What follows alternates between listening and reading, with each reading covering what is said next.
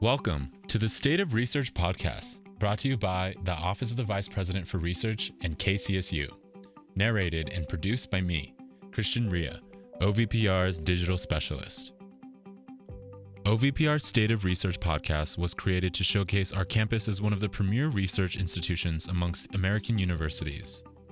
The Office of the Vice President for Research has the responsibility of facilitating all research enterprises amongst the eight colleges at Colorado State University. Our office works to encourage and support the development, marketing, and application of CSU's intellectual property and our world renowned researchers, students, and facilities. With this podcast, we hope to deconstruct the rationale that research is more than an analytical approach toward discovering new and enlightening answers to the complex and direct questions we ask ourselves, but it is also a journey filled with unique stories, individualized inspirations, and perseverance to solve global challenges. In our broadcast, we hope to create purposeful stories about innovation, inspiration, research, and the determination needed to propel our state of being toward the future. On this episode, I sit down with Shane Garland and Derek Young, both grad students in mechanical engineering at Colorado State. Shane and Derek currently work with the ITS labs over at CSU's Powerhouse Energy campus, where they're working on an ultra efficient turbo compression cooling system. Both engineers work alongside their team to design, build, and implement a thermally powered supplementing cooling system for thermoelectric power plants, which enable dry cooling back into the power plant. Well, welcome, Shane and Derek. Thank you guys for being on the show today. Um, Shane, how about you give us a brief overview of the project and what sort of purpose behind it, the goals, and what sort of direction you guys are aiming toward with this cooling system that you guys are producing? Yeah, sure. Um, so the cooling system that we have designed and developed here at Colorado State is a system that takes in heat and transfers that into cooling. And how this is useful for power plants is that power plants use a lot of water for cooling. Actually, about 40% of all the freshwater withdrawals in the US go to power plants just to cool them. And most of that water actually gets kind of recycled within the plant, but about 4% of it gets evaporated off in evaporative cooling towers. And so you'll see these, these towers, especially in the wintertime, you'll see big vapor plumes coming off the top of the of a power plant. Mm-hmm. And that those vapor plumes it's not smoke it's not it's not anything that's that's bad it's just water vapor going into the air Okay. and that 4% might not seem like a big number but it's actually about 4.3 billion gallons of water per wow. day Wow. um, which we, we have a kind of a fun statistic for that it's about four and a half olympic swimming pools per minute worth of water in the That's us a lot of water. that's going out of the system, out of the power plant, and Mm-hmm. just leaving that environment. And so this can become a big problem, especially in places like the desert Southwest, where they have been experiencing drought conditions for the last couple years. Mhm. And a lot of those locations are at risk of just running out of water, not being able to operate their power plant. And so in those locations, you could have blackout conditions in those areas, or you'd have to buy very expensive electricity from other locations. So the goal of our, our project is to take the basically take some heat from the stack of the power plant, convert that into cooling, and then Mhm. use that to offset some of the cooling load of the plant to try to eliminate some of the water that's used. Oh, okay. Mhm. Nice. Um, Derek, what sort of materials are needed, you know, to produce such a such a complex product? So the system that we've built has two distinct sides. Mhm. Um, there's a power cycle and a cooling cycle. Um, and for each of those respective cycles, there's some pretty complex machinery that we use. So we use very efficient heat exchangers and very efficient turbo machinery to connect those cycles. Okay. Could you give me more insight on where this engine will be used? So the initial application that we uh, examined was power plant cooling. Mhm. Um, but there's a number of other spaces where it could be useful. So any place or any any type of system uh, that has some kind of waste heat, we can apply our system. So for example, um, large marine vessels Mhm. use huge diesel engines, and those engines put off a lot of heat. Uh, that's typically wasted. So we could potentially implement our system there, use some of that heat, and turn it into cooling to reduce the amount of electricity that they use for cooling. Okay. Nice. Um, what sort of funding do you guys need? Yeah, so we're we're currently funded by a government agency called ARPA-E, Mhm. which is the Advanced Research Projects Agency Energy. And it's very similar to DARPA, which is the defense version of that. okay. And but basically, ARPA-E is a pretty cutting-edge Yeah. technological uh, agency where they're trying to fund um, very advanced projects such as ours, which are in the more of the starting phase of development, and then trying to move that technology to something that will be more marketable in the future or become a, an actual product. And that's one of their main goals is to try to make bring a system from sort of the, the ground level at, at an institution and try to move it to the next level. Um, what sort of challenges have you guys witnessed or experienced throughout this process? So it it's uh it's been a lot. It's been a big learning experience, I think, for both of us. Yeah, Um, I'm sure, yeah. I, I, don't wouldn't be able to just sit there and build an engine. Yeah, right. So or that's even plan to build one. right. Yeah. So that's something that I don't think either of us had a lot of experience in. Mhm. Um, and it, it absolutely is not just us. There's a huge team of people working on this project. Um, How many other people on the team do you guys have? We've probably had a. There's probably about five people that do, uh, pretty much working full time on the project. Okay. But there have maybe been 15 to 20 total people that have had some hand, um, whether they're working just for a couple months or. Within the Uh, span of how long? So the project has been going for about two and a half years now. Okay. Um, so we've maybe had about 15 to 20 people over two and a half years Mhm. that have been working on it. so a lot of ma- manpower behind this engine. Yeah, Absolutely. definitely. absolutely. Um, So for challenges, yeah. um, one of the most challenging things that we experienced was actually just leak checking because there's a lot of piping, there's a lot of fittings, there's a lot of components um, that could potentially leak. And wow, we spent probably Couple three months, months yeah. just getting all the leaks out of the Mhm. system, like identifying them, fixing them, going back. And by the time you go back eh, after you fix those, you've identified 15 more. So it just felt like a never ending process. But it took a long time, but uh, we're finally completely almost leak free. Almost there. yeah, that's right. I'm sure that can be like pretty nerve wracking, you know, especially when you have these, you know, big um, funders behind this project. Like they obviously have some intent behind producing this, you know, long term wise. Yeah. Mhm. Um, what sort of results have you guys gotten throughout this process? Yeah, so the basically we're we're shooting for a COP target for our system. It's how much energy you get out of the system divided by how much energy you have to put into the system to make it work. And we're shooting for a pretty high target for a heat activated cooling system. hmm Um, and we've been able to meet an intermediate target so far of a COP of about 1.75 and our, our high target is 2.1 Oh, okay. and um, we've met that intermediate target and we're trying to shoot for that final target now um, in these the past couple of months we've been making some modifications to try to try to make that work yeah. How has your uh, team managed to, you know, rethink, re-strategize, you know, the concept of this product? so there's been kind of a number of different changes as Okay. we've as we've gone along hmm I'm sure. um, just based on some some things that we uh, designed in a, in a certain way and we found out that it, it didn't end up working so one of the one of the big challenges that we've had is um, one of our pumps hmm um, that we, we had sized for our system. Uh, we had the wiring actually backwards on the pump. Um, so Whose job was that? yeah, well, you know, it's it's hard to say whose job it was. yeah. But um, Everyone. it was everyone's job, and but basically what that wiring does is that means the pump was running in reverse operation, hmm um, and so it was pushing the.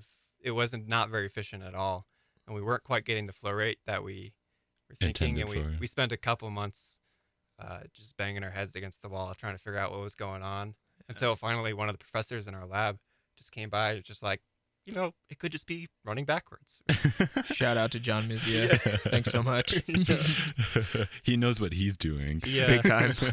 so that I think that's one of the things like, you know, we we were sort of thrown into this project. Um, we we didn't have a ton of experience on the project, but we we've been put into this role and we're trying our best to to do everything right. But sometimes we just make some mistakes. Yeah, I Um, mean, you have to make mistakes on the way in- in order to grow, you know, and learn from them. Yeah, Definitely. Even even when you're building an engine like this, yeah, it's never gonna go, you know, as planned. Nothing ever really does. yeah, exactly. Absolutely. So, could you both describe your roles and like what sort of things that you guys have to manage specifically? Um, we'll start with Shane. Yeah, sure. So, my role on the project, I've been w- working on this project since it first started Mhm. uh, about two and a half years ago. And I've been sort of the lead engineer on the project. So, I was in charge of the initial simulation of the system Okay. in a modeling program and then did a lot of work on the facility design in a solid modeling where you're drawing um, how what the system's going to look like on the computer and then worked on building the system and then running the running the data collecting data and doing the analysis on the data so i've been involved in some way for pretty much the entire project hmm um, and then also I've been running the sort of doing uh, some more management skills, um, such as Managing such a team like you Yeah. you have behind you, managing the team and, Derek, I'm sure. making sure people are meeting their deadlines and um, etc. Yeah, yeah. Um, so I've I've had a role in pretty much every aspect of the project so far. What sort of um experience prior to this leadership role did you have to help kind of just to help you get here? Yeah. So I think one of the biggest things that has helped me, especially with the more management side, Mhm. of the project has been my uh, senior design project. Uh, I went to my undergrad university was Bradley University, Mhm. which is over in um, Peoria, Illinois, and I worked with a team of three other engineers, and I was sort of the lead engineer on that team to work with an actual company and design a um, certain component that they needed for their system. Okay. And I think having that leadership role has really helped me to jump to this bigger leadership role here with uh, TCCS. Nice. What about you, Derek? What sort of well, what is your role right now in the project? So, my role on the project has been doing a lot of the techno-economic analysis on our system. Um, and what that means is basically finding new applications for our system Mm-hmm. and seeing how the economics play out. So we can save this much money by utilizing your waste heat. Our system will cost X amount of dollars and therefore will have a payback period of two, 10, 20 years, whatever it is. Yeah.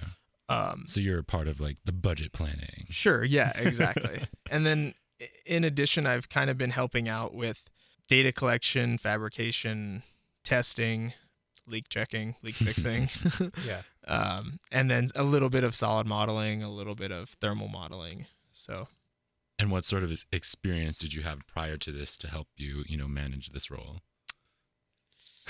well, um, I actually didn't have a lot of experience, but I started this project only I started working on this project only about a year and a half ago. So I had about a year of grad school under my belt here at CSU before I started on this, and I think that helped a lot just kind of getting a feel for how the graduate school works, how this project works. So I think that the year before I started this project helped a lot. Nice. Could you guys tell me more about the Powerhouse Energy Campus and what sort of, you know, projects take place there? Obviously yours does, but I'm sure there's other projects that, you know, are, are taken there and um yeah. Yeah, so the powerhouse is a nexus of energy research, and there's a number of different projects in a ton of different spaces uh, that go on there, hmm ranging from advanced biomass cook stoves. They also have uh, a lot of large engines. So diesel engines uh, sponsored by Cummins or John Deere or Caterpillar. Oh wow. And then um, a, a very large natural gas compression engine as Mhm. well that is used all over the U.S. Um, but this one in particular is there's only I think four of them that are actual research um, natural gas engines, and CSU has one of them, which is pretty exciting. There's also a lot ton of work on like um, advanced fuels. Mhm. Um, there's a lot of lot of work there on uh, algae-based fuels Yeah. or um, like biodiesel, um, things like that.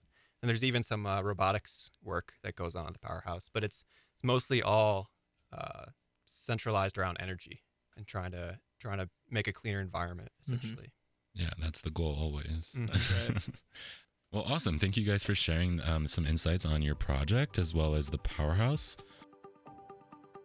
Now we're moving into segment two of the podcast where we kind of dive into the personal stories behind um, Shane and Derek's academics and also just some personal insights on their life, just so we can get to know them a little bit better. To start off, Derek, what is your favorite book? I think that I- have a couple favorite books. I Okay. think I like to read a lot of Well, I, I like fantasy books because I'm a Like total Star nerd. Wars? Yeah, I like Star Wars. But that's yeah. not a book. or like uh, Game of Thrones. I like Oh, those okay. books. Um, but I also like to read about musicians and like musical autobiographies. hmm So I think one of my favorite books would be Born to Run by Bruce Springsteen. I'm a big Springsteen fan. And then I also like to read books about like the history of science. hmm So there's a book called The Ascent of Man by Jacob Bronowski. Um, and that kind of chronicles in in his eyes it chronicles how we came to be as humans from you know the start of humanity. So Nice. And do you have any specific quotes from any of those books that you find meaningful or any sort of quotes that in life that are, you know, sort of significant? Sure. So one from Bruce Springsteen. Got to start with him. Um, in his book, he wrote, "The need to look for direction, input, and some guidance outside of yourself can be healthy and fruitful." Um, as I was reading that, I realized it kind of sounds like a fortune cookie, but regardless, I think it's important to know and to understand that you aren't always going to have all the answers, and it's Correct. healthy and fruitful, like he said, to seek some outside perspective. yeah. And I think even going off of that, like engaging in a conversation and, you know, having questions for others and trying to get their sort of insights like we are right now, you know? Exactly. Like this is we're living that quote right now. Preach, preach. um, what about you, Shane? What sort of books are you into reading? Yeah, I read a, a number of different types of books. Mhm. Um, I would say a good mix of nonfiction and fiction. Um, but my favorite book, um, which is sort of fiction slash uh, philosophical at the same time, is uh, Infinite Jest Mhm. by David Foster Wallace, and the book is is pretty pretty long. It's, it's gigantic. Is it Um, like over 500 pages? Oh, yeah, it's, Yeah, it's for sure. 1,200 pages. wow. With How long pro- did it take for you to read that? Uh, well, I actually read it when I was um, on. I was in Europe a couple summers back Mhm. and uh, riding on trains a lot. Oh, I didn't have any service or anything, so I had a lot of time to read, hmm and I ended up reading a lot of it on that on those train rides. Um, and the whole book is is sort of about like the pursuit of happiness in Mhm. America and trying to um, rationalize that, and it goes through a ton of different complex issues, um, and, tr- and but it makes them understandable. And it's a it's a pretty complicated story, uh, but if if you ever Mm-hmm. I'm have sure if it's time to read 1,200 it, pages. yeah, if you ever have time to read it, I, I I think it's a great a great read. Nice. Um, are there any specific quotes from that book do you find meaningful or any? Yeah, well, there are there's a ton of quotes in that book, uh, Yeah. but I do have one actually from from my dad Oh, uh, that has sort of resonated in my life. I feel like, and it was something that um, pretty much every morning uh, when he would drop us off at school, Mhm. starting from like age probably five, like preschool, kindergarten, he would every time he dropped us off, he would say, "Work hard, play hard, try new things," and you know he would have us say that back to him sometimes, or yeah. most of the time he would just say it. Or we would just like blow him off or whatever. Whatever, Dad. Um, you don't know what you're talking about. and so after a while, he started adding in there, "Don't just say it, live it." Hmm. And a good quote. you know, after all, all the times of hearing it over and over and over, it just sort of gets ingrained in you. Mhm. And it's it's something that I've really uh, taken on as a as an adult now as something that is you know that's that's something how I try to live my life is Yeah. to work really hard but also play hard at the same time so Mhm. go out and do some fun activities yeah, you outside of work reward yourself. yeah, and then try new things. So there's a lot of it's easy to just get into a rut and to just do the same thing all Mhm. the time and over and over and over, but to try to get into something that, you know, challenges you or pushes your comfort zone. And I think that I know that quote in particular has been pretty significant in my life now that I think back on it. hmm So Well, thank you for sharing that quote with us. I think it's important to note that Shane rewards himself for working hard by punishing himself. um, he once biked, rode his bike from Fort Collins to Longs Peak, left Fort Collins at around 3 a.m., biked 50 miles to Longs Peak, hiked it, hiked back down, and then biked 50 miles back to Fort Collins. Oh my And God. that that's his idea of playing hard. I thought it was pretty fun. I mean, it sounds really fun, but also very challenging. That's yeah, it was pretty tough. That's a normal weekend for Shane. yeah, So- yeah. Well, at least you're living up to your, you know, your dad's quote of, um, you know, trying new things. Yeah. That is something not a lot of people would commit to doing. Yeah. Well, again, thank you guys for sharing that with me. So, Shane, um, you mentioned your dad and this meaningful quote that he kind of instilled in you as a child. Do you consider him one of your, you know, major influences and mentors in your life? Yeah, I mean, I would definitely consider him a pretty big mentor. I think most people, or a lot of people, would say that their father is a, a big mentor to Yeah. them. Um, but I have had a couple of other mentors, especially in my uh, undergrad. I had one uh, advisor, Dr. Dean Kim. He was uh, my major project advisor on my senior design project, and he came from a background of more of a controls standpoint. hmm So working with uh, an electrical system to try to optimize it. And the project that we were tasked with doing was more of a structural project. And he didn't have a whole lot of background with that. and so like one of the first things that he came in, one of the first days he was he was talking with us and he's like, Well, does this project have anything to do with controls? And we were like, No. No, This has nothing to do with it. and he, he seemed like he was kind of bummed at first that he didn't get a, a project that he had a particular background in hmm but he really uh, stepped up and he helped us out a lot on our project.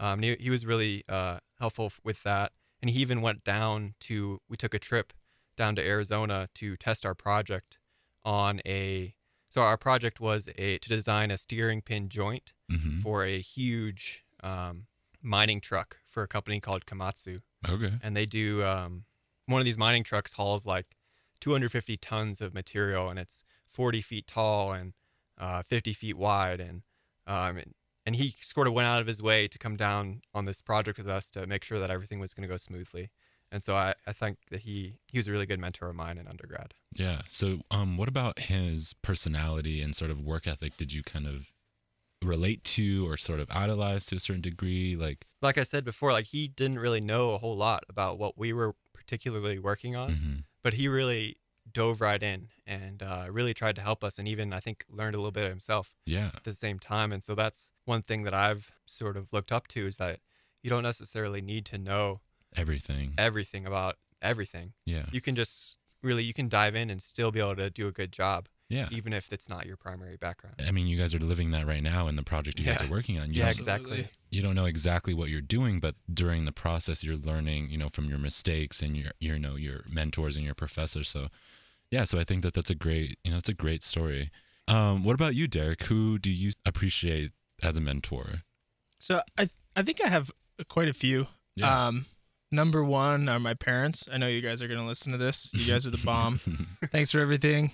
Um, you're awesome. yeah, I, it's just it's I can't put into words how much I owe you guys. So you guys are the bomb. um, and I, I there are three individuals from my undergrad uh, education who I'd like to call out um, as specifically being mentors. And the first is Dean Miracle. The second is Dr. Phil Spickler, and then the third is Dr. Tim Krebs. They all, in different ways, kind of influenced me um, and and kind of guided me in the right direction to do the right thing, to be a good person, and to work hard. I'll just tell a, a quick story about Dean Miracle. Miracle. So yeah, his name is William Miracle, uh, and he was the dean of students at Bridgewater College.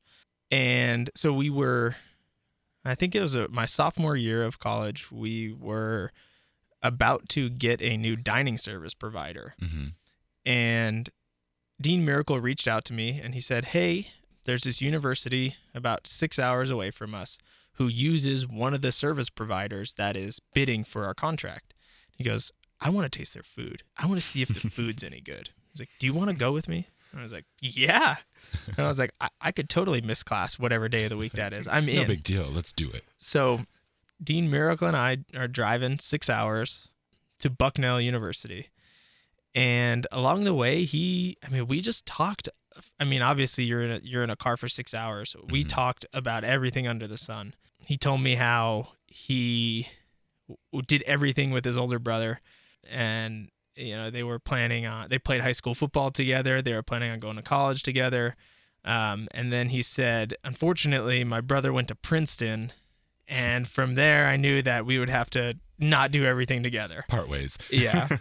um, but kind of telling that story, we talked a lot about how these tiny little decisions that you make in your life that you think are meaningless actually totally change the direction of your life, right? So Mhm. you choose one thing and you choose the other, you're on a totally different path.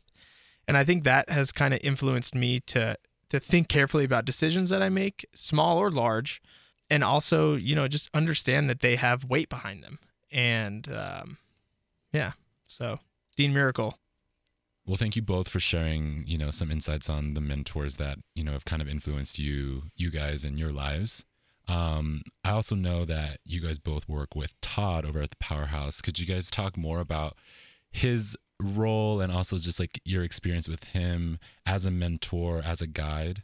Yeah, so uh, Dr. Bandhauer is basically the director of the ITS lab where Okay. both Derek and I work. That's the Interdisciplinary Thermal Science Lab. Um, it's over at the Powerhouse, as we've been talking about this whole time. And he's also an assistant professor over at CSU. And so, one of the biggest things that um, I sort of admire with Dr. Bandhauer is that he's stretched pretty thin. Yeah. Um, he's an assistant professor. He's running this lab. He's got 12 different graduate students underneath him, and he's also got some undergraduate students doing some work. Wow.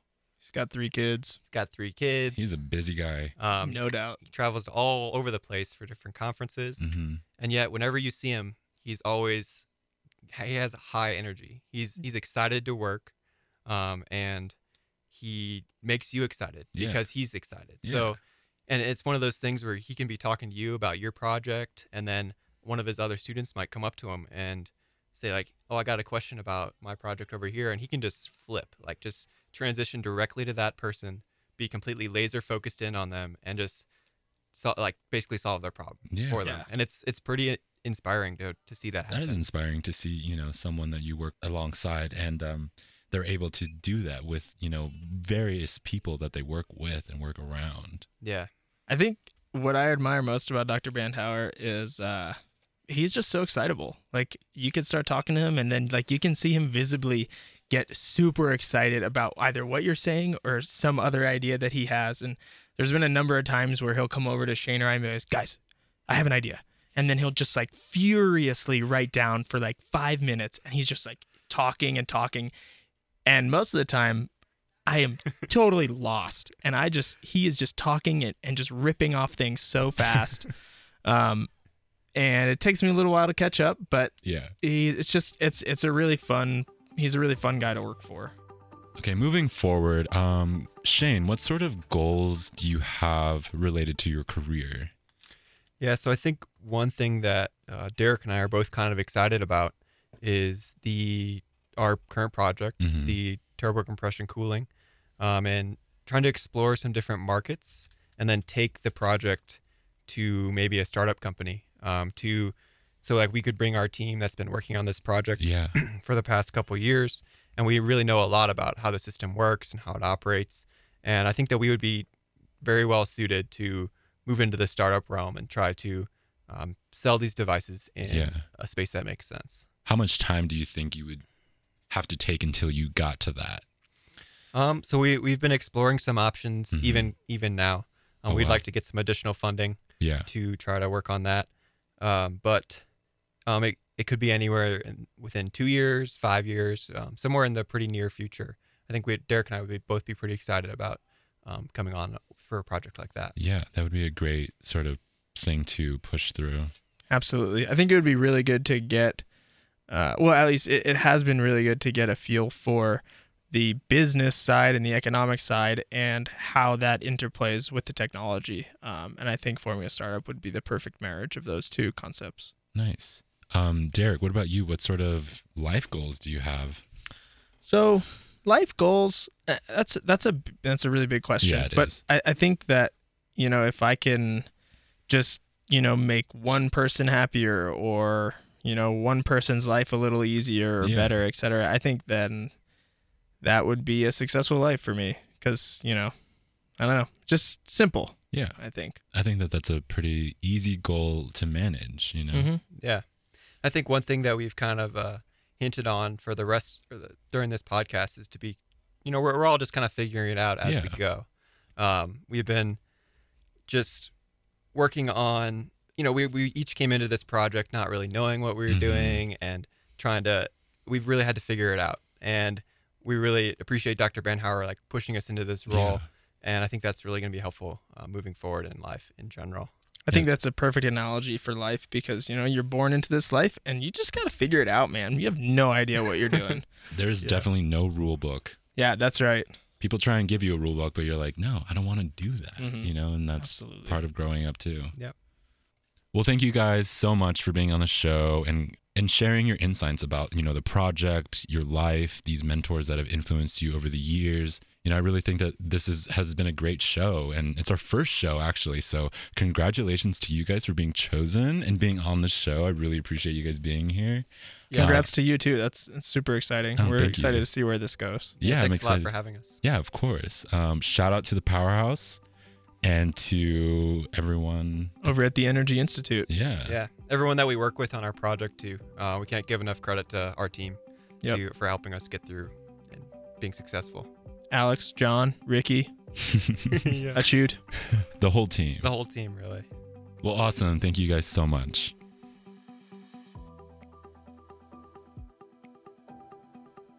Thank you for tuning in to this week's episode. We look forward to exploring and sharing new research stories with you every other week. Check out OVPR's Facebook and Instagram pages at COLO State Research to hear about the latest research stories taking place at Colorado State and be sure to keep an eye out for any announcements on these social platforms for all future State of Research podcast episodes. Special thanks to KCSU for giving us this platform to tell these stories, Shane and Derek for being on the show and sharing some insights on the powerhouse, their project, and life, and all of you listeners for tuning in with us. Until next time, ciao.